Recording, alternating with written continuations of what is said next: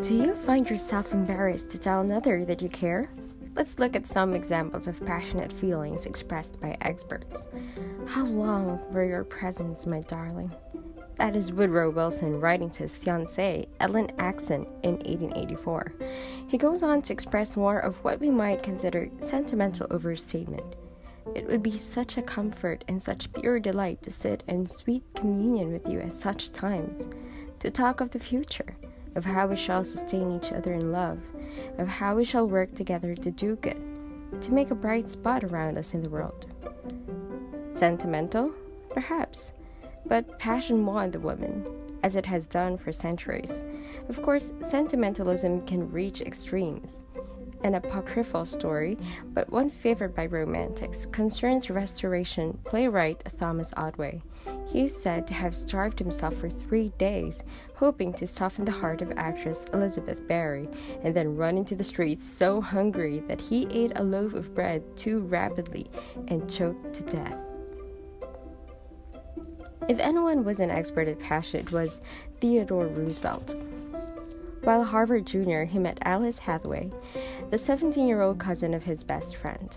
At first sight, he plunged dizzily in love as his letters exuberantly testify. Moreover, private entries in his diary show that the passion was not merely for show.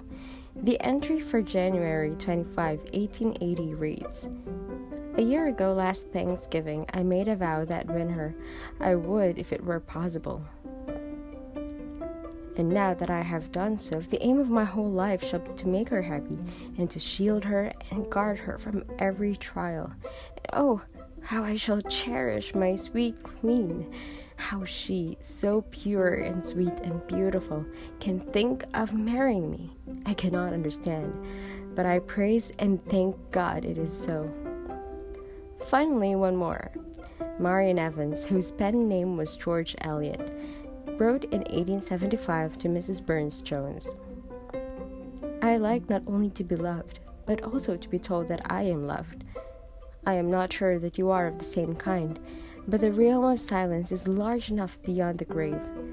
This is the world of literature and speech, and I shall take leave to tell you that you are very dear.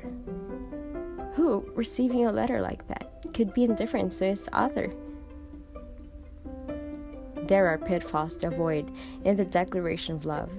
The following people misuse the privilege the gusher. This is the person whose mouth spouts affectionate phrases every time it opens.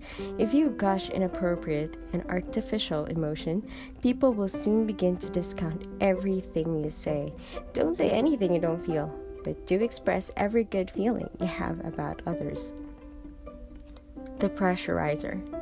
Here is the person who says, I love you in order to hear it back.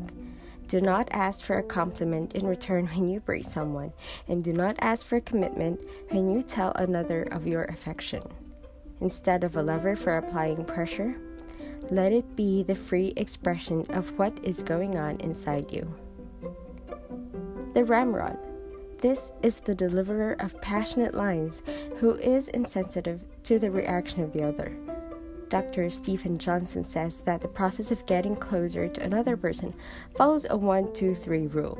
First, reach out. Second, notice the reaction.